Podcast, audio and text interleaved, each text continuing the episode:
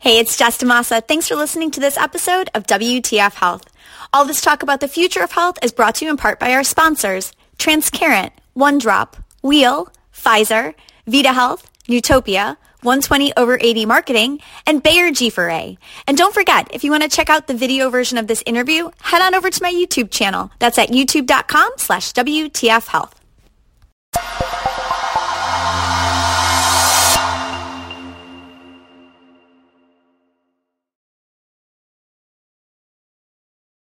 Hey everybody, it's Jessica DaMassa with WTF Health. What's the future of health? I am talking to the who's who of health tech and healthcare innovation. And today we are kicking off a brand new special series. We're calling it our Virtual Care Regulatory Roundup, and it's sponsored by our friends at Wheel. Wheel is the health tech company powering the virtual care industry, and they provide companies with everything they need to launch and scale virtual care services, including the regulatory infrastructure to deliver high quality and compliant care. And the reason we're going to do this is that we can all keep up to date on what's going on in the dynamically changing climate of regulatory affairs, health policy, and reimbursement when it comes to virtual care. We all need to know this stuff. And so we are checking in with experts monthly to get a state of play and find out what's going on. And our first expert here to help us out is Nate Lacktman. He is a partner at Foley and Lardner, and he runs their national digital health and telemedicine practice there. He's also on ATA's board. So great person to kick this conversation off with. Nate, it's a pleasure to have you here. Hi, Jess. It's a pleasure to be here. Thank you. I am so excited to talk about this because I think, like, I mean, especially after the pandemic, we've all kind of gone through a lot in health tech and virtual care as far as trying to keep up with how things are changing, what things are going to stick, what things are going to go away now that the pandemic is waning. And so I'm happy to kick off this conversation with you and just check in. So why don't you just jump in for us, Nate. Like, give me a little bit of a state of play, particularly when it comes around some of the regulations that we've got our eyes on. What are you hearing, you know, from your post as partner at Foley and Lardner, like about, you know, what's happening with cross state licensure, with originating sites, some of the stuff that we love to talk about in terms of, you know, uh, eligible practitioners, you know, some of this stuff. Like, what's what's happening right now? Sure. Well, right now it's um, Monday at 2:30 Eastern time, which means there's about two and a half hours less left before HHS may or might not issue a letter saying we're going to non-renew the public health emergency. Uh, I'm going to put a marker down. I think they're going to not uh, expire it in July, which means we'll have at least 150 days from now.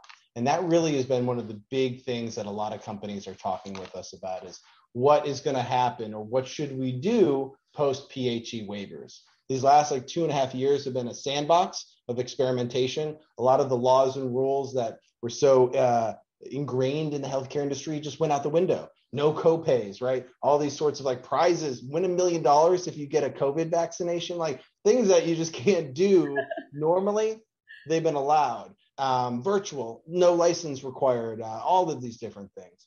So we've been able to experiment. Thus far, I have not seen any evidence of like significant uh, people getting hurt or um, healthcare uh, like like uh, failures in the quality, which is really great. And I'm hoping that we'll be able to learn from those lessons um, in the post PHE environment. So we're talking a lot with clients about how to prepare for this transition of care because the public health emergency will at some point end. So what is like we're, we're, take that conversation the next step. So how are you helping prepare? Like, what is your advice here on on on this as far as preparing for that? Okay, so here we have this deadline looming later today, but let's say it gets extended for 150 days. You know, it's like 100 day 151. We're back in the same spot. It gets extended again. Like how how are businesses, specifically those who are in virtual care, expected to you know plan for what's ahead? And like, what is your best advice? Yeah. I think um, the harder part for a virtual care company with uh, these in, uh, imposing ends of the waivers is balancing out patient continuity of care. That's what they're all about. I mean, if you weren't in healthcare, you wouldn't have these issues known as patient abandonment, which is when you say, I can't care for you anymore. And you haven't given the patient enough notice to find an alternative, uh, alternative doctor. Uh, so if it was just widgets or bottled water, we'll say, sorry, we're out of that flavor. Um, it's not allowed. So balancing that out and, and, recognizing that these companies exist to help patients in the first place, it's like in, integrally tied to their mission is important. So first one is licensing, right? Um, a lot of states have already rolled back their licensing. That's on a state by state level, not a federal level. So I think that to the extent that you are doing services across multiple states and still availing yourself of a licensure exception, you need to say, well, what's going to happen? Do I get my doctor's license? Or do I say, hey, patient, you cannot, we can't treat you virtually anymore. If you're in a border state and your catchment areas like that, maybe the patients will come in person. If not, then you look to see, well, what exceptions to medical licensure are there? Because I am practicing medicine, but maybe I can avail myself of an exception. And there are a number of them for pre existing doctor patient relationships, for follow up care, for peer to peer consults, for emergencies, for just like even one off. Some, some have like, oh, if it's on an occasional or infrequent basis, or if it's for free. And so it doesn't meet every single company's business model, but there are a number that do. So that's a licensure bucket. I think.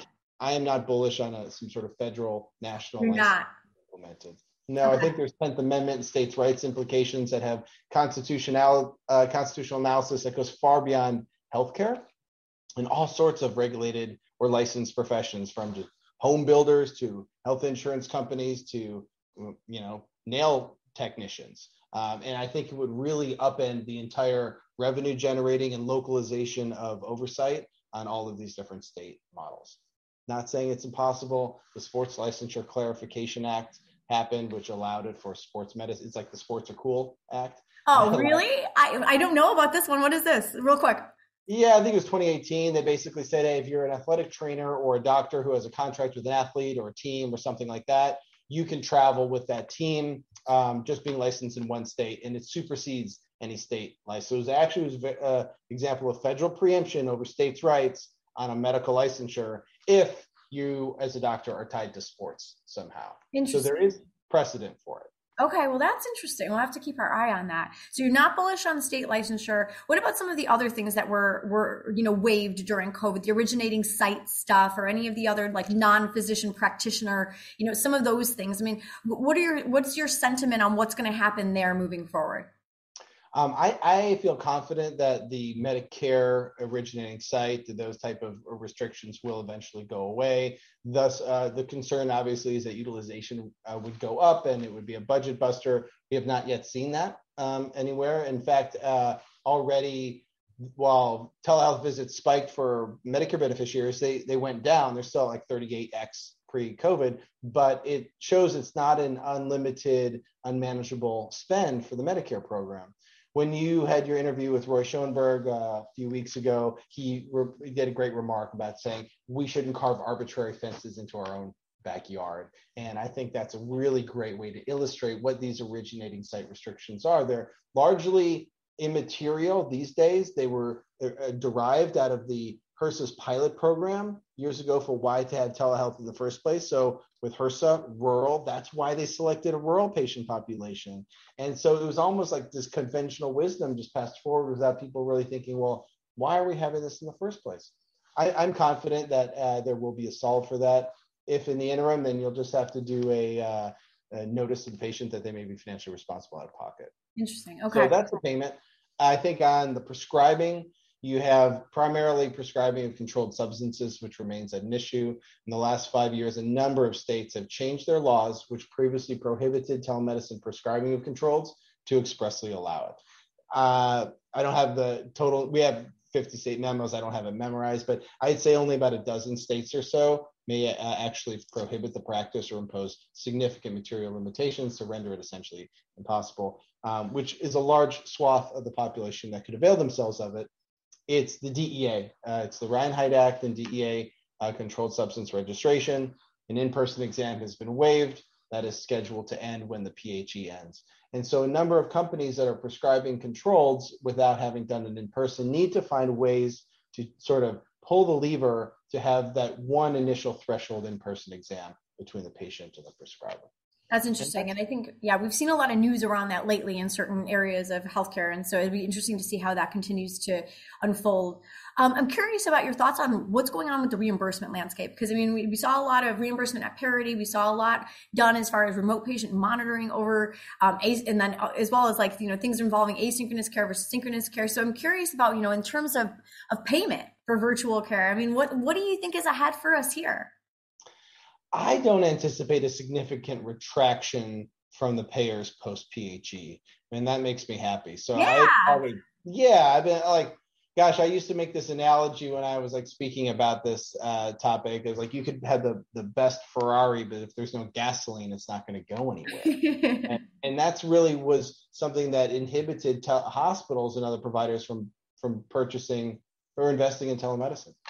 Um, I don't. I think that the the payers see the value of it. I, I so I I am not as fearful. In fact, behind the scenes, I've probably written about half a dozen bills that got signed into law for telehealth commercial insurance coverage, and um, nobody's been reaching out to ask for help on that uh, in the last couple years. Probably because the states that did it temporarily, a number of them made it permanent, okay. and those that didn't make it permanent, the market reacted like it should with the uh, consumers on the patient side as well as the employer side and the health plan saying, okay, this is what you want, we'll give it to you. And it worked out just fine on the overall med spend.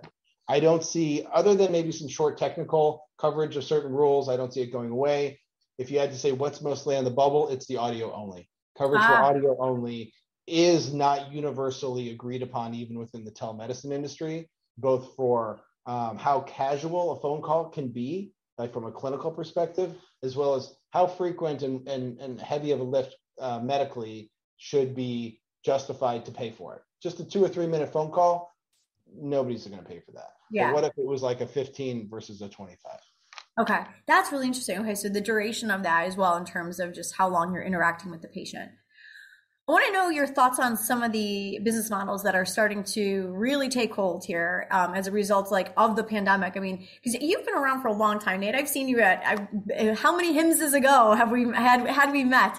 I mean, and you followed along in this space, and I mean, really helped kind of grow it up with us. And I'm curious, you know, on your take as far as the market is concerned and what you're seeing out there uh, among the not only the health tech virtual care entrepreneurs, but also the incumbent organizations that are starting to become more and more omni channel. So I'm curious about, you know, the way that you're watching some of these business models unfold. I mean, omni-channel I feel like has been the phrase of the year, like this past year especially. And so what do we need to know, like from what you're seeing, like what are some of the some of the opportunities and issues maybe around that omni-channel model that we might not be thinking about as we do our business?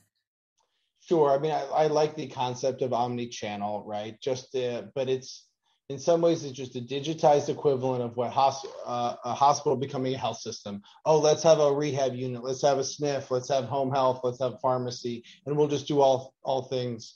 And I don't know if I personally believe in like being a factotum, all things to all people doesn't necessarily mean that each one of those things is best in class.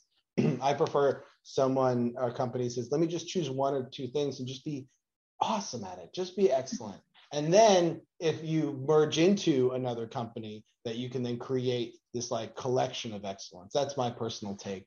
Okay. What I'm seeing a lot more among the companies in telemedicine is a continued interest in DTC, of course, but not like, oh, let's just do another urgent care alternative, or let's just do another hair loss or um, erectile dysfunction alternative. There are established companies that have got that very well dialed in.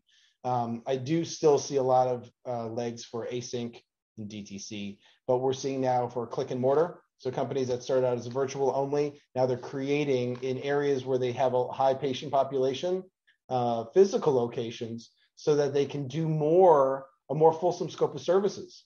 So it's like the opposite from the playbook where, oh, I'm I'm a traditional medical practice and I'll put up a sign on like the street corner and maybe I'll now offer telehealth to my patients it was like we're telehealth only, but now we're moving in onto your turf. I love that because then you could say, well, that's virtual first or whatever. But those are the examples of the companies that are taking some of the best of the best for e-commerce, consumerism oriented plays of like delightful user experience with like once you make a brick and mortar, the expectations of a patient as a consumer walking in, I think they're just naturally higher. They see around like there's clinic stuff, there's blood pressure cuffs, yeah. and they expect a more traditional experience, but wrapped in this uh, co- uh, consumer oriented vibe. That's going to be great. It also allows you to make your capital expenditures more strategically rather okay. than placing a bet that, oh, LA sounds like it might work. You already have ISP addresses from people who went to your website but didn't convert to patients, as well as your existing patient population. It's a better play. I think you're also going to see much more on that DTC async I, yeah, I, like, I want to hear what I was going to ask you. Like, what do you what do you see there? Because like I, async, I feel like is like starting to have its moment. Like it's not quite there yet, but I feel like it's. I've, I've been hearing it come up more and more. So, what do you have your eye on there? Yeah, like December 2018, I give this opening speech at a conference, and it was the my theme was like DTC async is gonna eat your lunch. It's better than um, phone call or this interactive audio video. And I got like booed by the audience, right? And they're like, "What are you talking about?" But I still firmly believe you do a, a, a robust uh, online medical intake process Couple that with high resolution photos if it's derm or lab results or diagnostics or software as medical device built into the phone, which all of these technologies do exist. And then you have a way to have the patient oriented intake where she doesn't get white coat syndrome because she's taking her time. And then you're validating the veracity with external clinically relevant medical information in the form of labs or whatnot. It gives the doctor even more information than what she would have had in a normal, just a video interaction like we are today. And I think it's proven up in the last four years that a lot of these DTC companies cracked that nut and figured it out. So what are they going to do at this next stage is two things. One, they're going to have more of like a house visit element for phlebotomists and yep.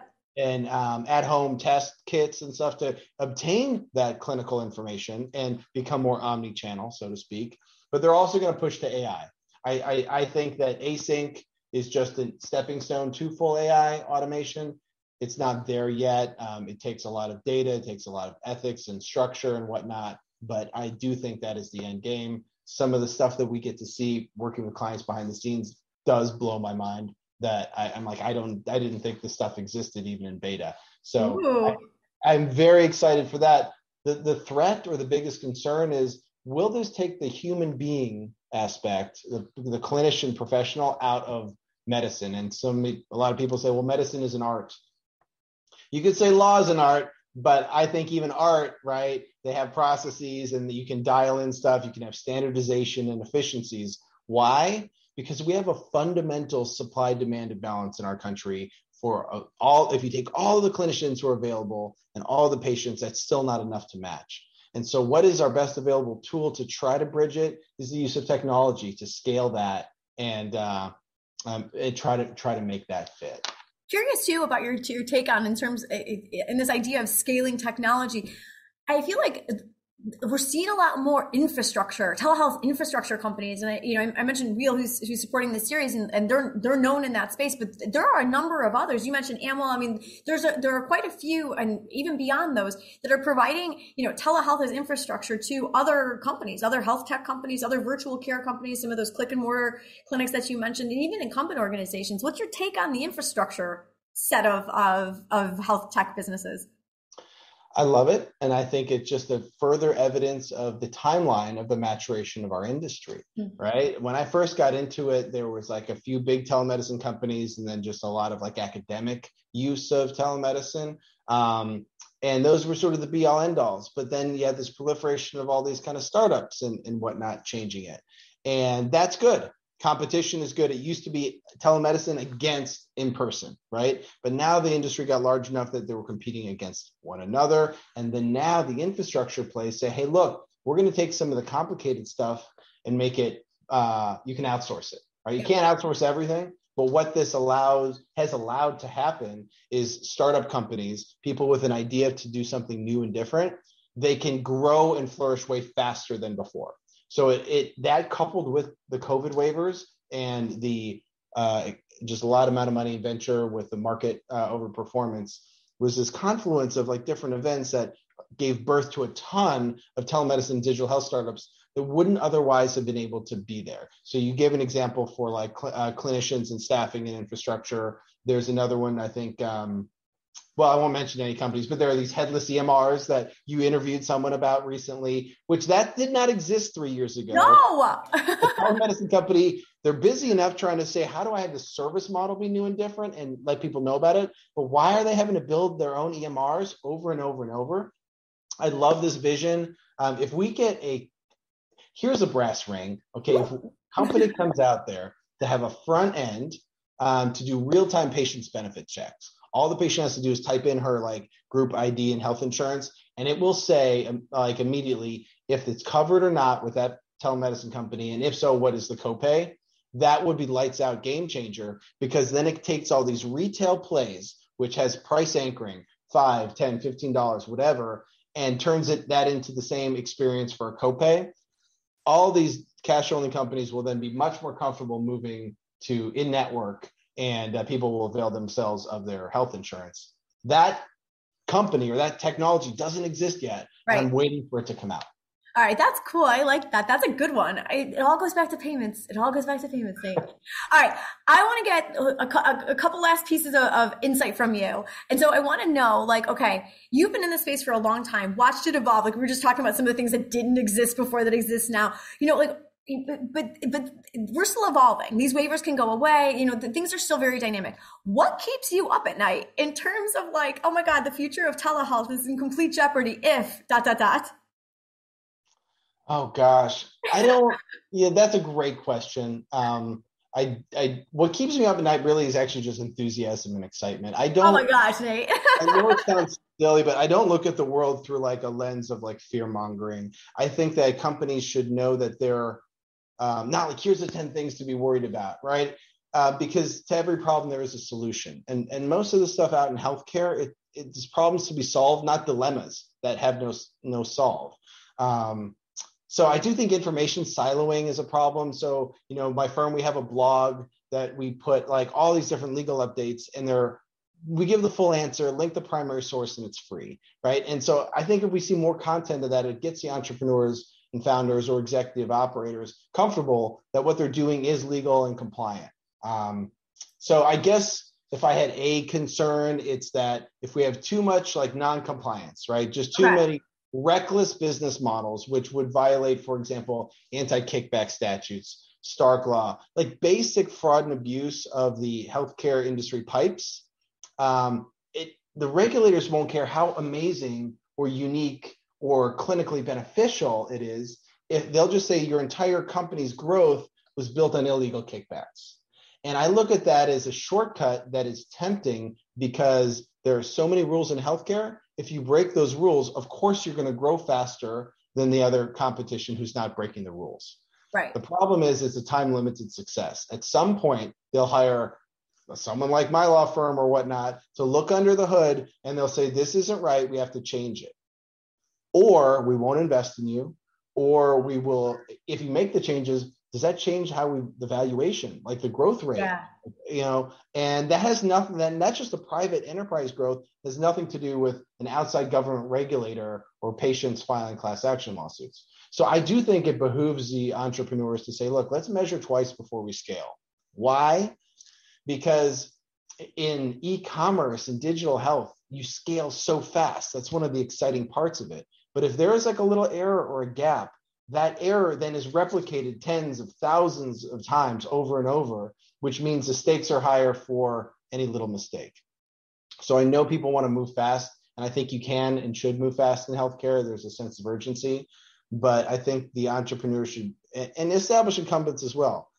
Find business models that are legally compliant and then add your own flavor on new, doing something new and different. That is a, a secret sauce to success. Okay, I love that. All right, last thing for you then. Leave us on a positive note here. You know, not only like, you know, what could go wrong and how to mitigate against that, but like, I mean, like you said, energy and enthusiasm keeps you up at night. And so like energize and enthusi- and, and help um, make enthusiastic the rest of us with like some some parting words here. Like, I mean, you're you're in this space and it's you have a very interesting perspective to me because you are on the legal side of things. So it's like is there any one thing that we should know as health tech entrepreneurs, as those who are working to make virtual care stick broadly? Is there one thing that we should know or do to, to help kind of, you know, get out of our own way and help advance the cause en masse and help kind of forward this continuation of the, the, you know, digitization of healthcare, you know, to benefit all? I mean, inspire us, Nate.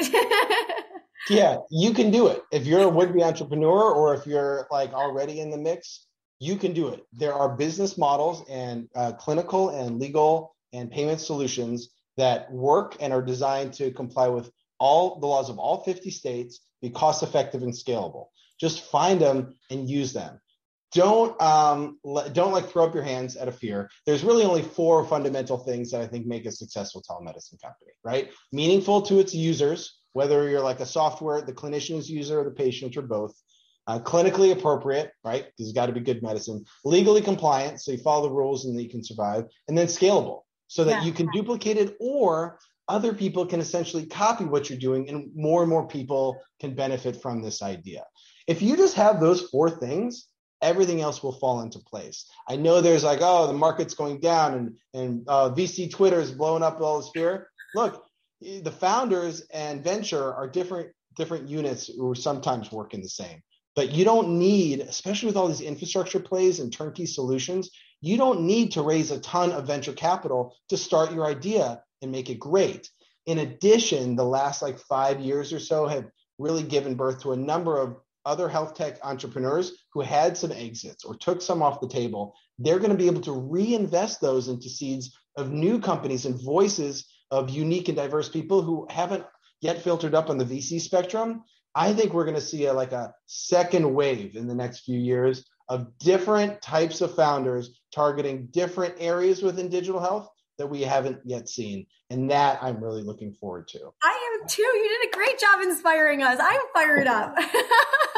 That's awesome. Nate, thank you so much. It's like this, I, I, was really excited to speak with you because I really just wanted to get your take on what was going on broadly on more of the policy, legal reimbursement side of things. But talking to you about business model and talking to you about what you see as far as these trends about what's coming next, love having that perspective. Thank you so much for stopping by and sharing that with us. Oh, thank you for having me. This was a blast. All right, awesome. Well, Nate, Thank you again. Thanks to our friends at Wheel for sponsoring this conversation specifically about what's happening in virtual care. I think we definitely got our money's worth with this one.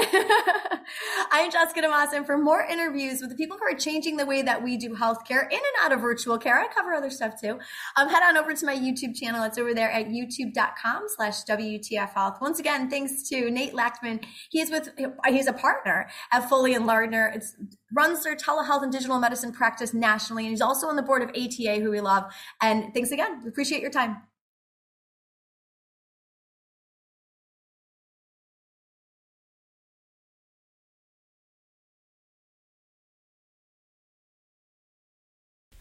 Hey, it's Jess. If you're looking for more news on what's going on in health tech, I've got another show airing on this channel called Health Tech Deals. In this one, famous healthcare curmudgeon Matthew Holt joins me twice a week to weigh in on the biggest funding deals, M&A activity, and exits in health tech. Just look for episodes labeled Health Tech Deals.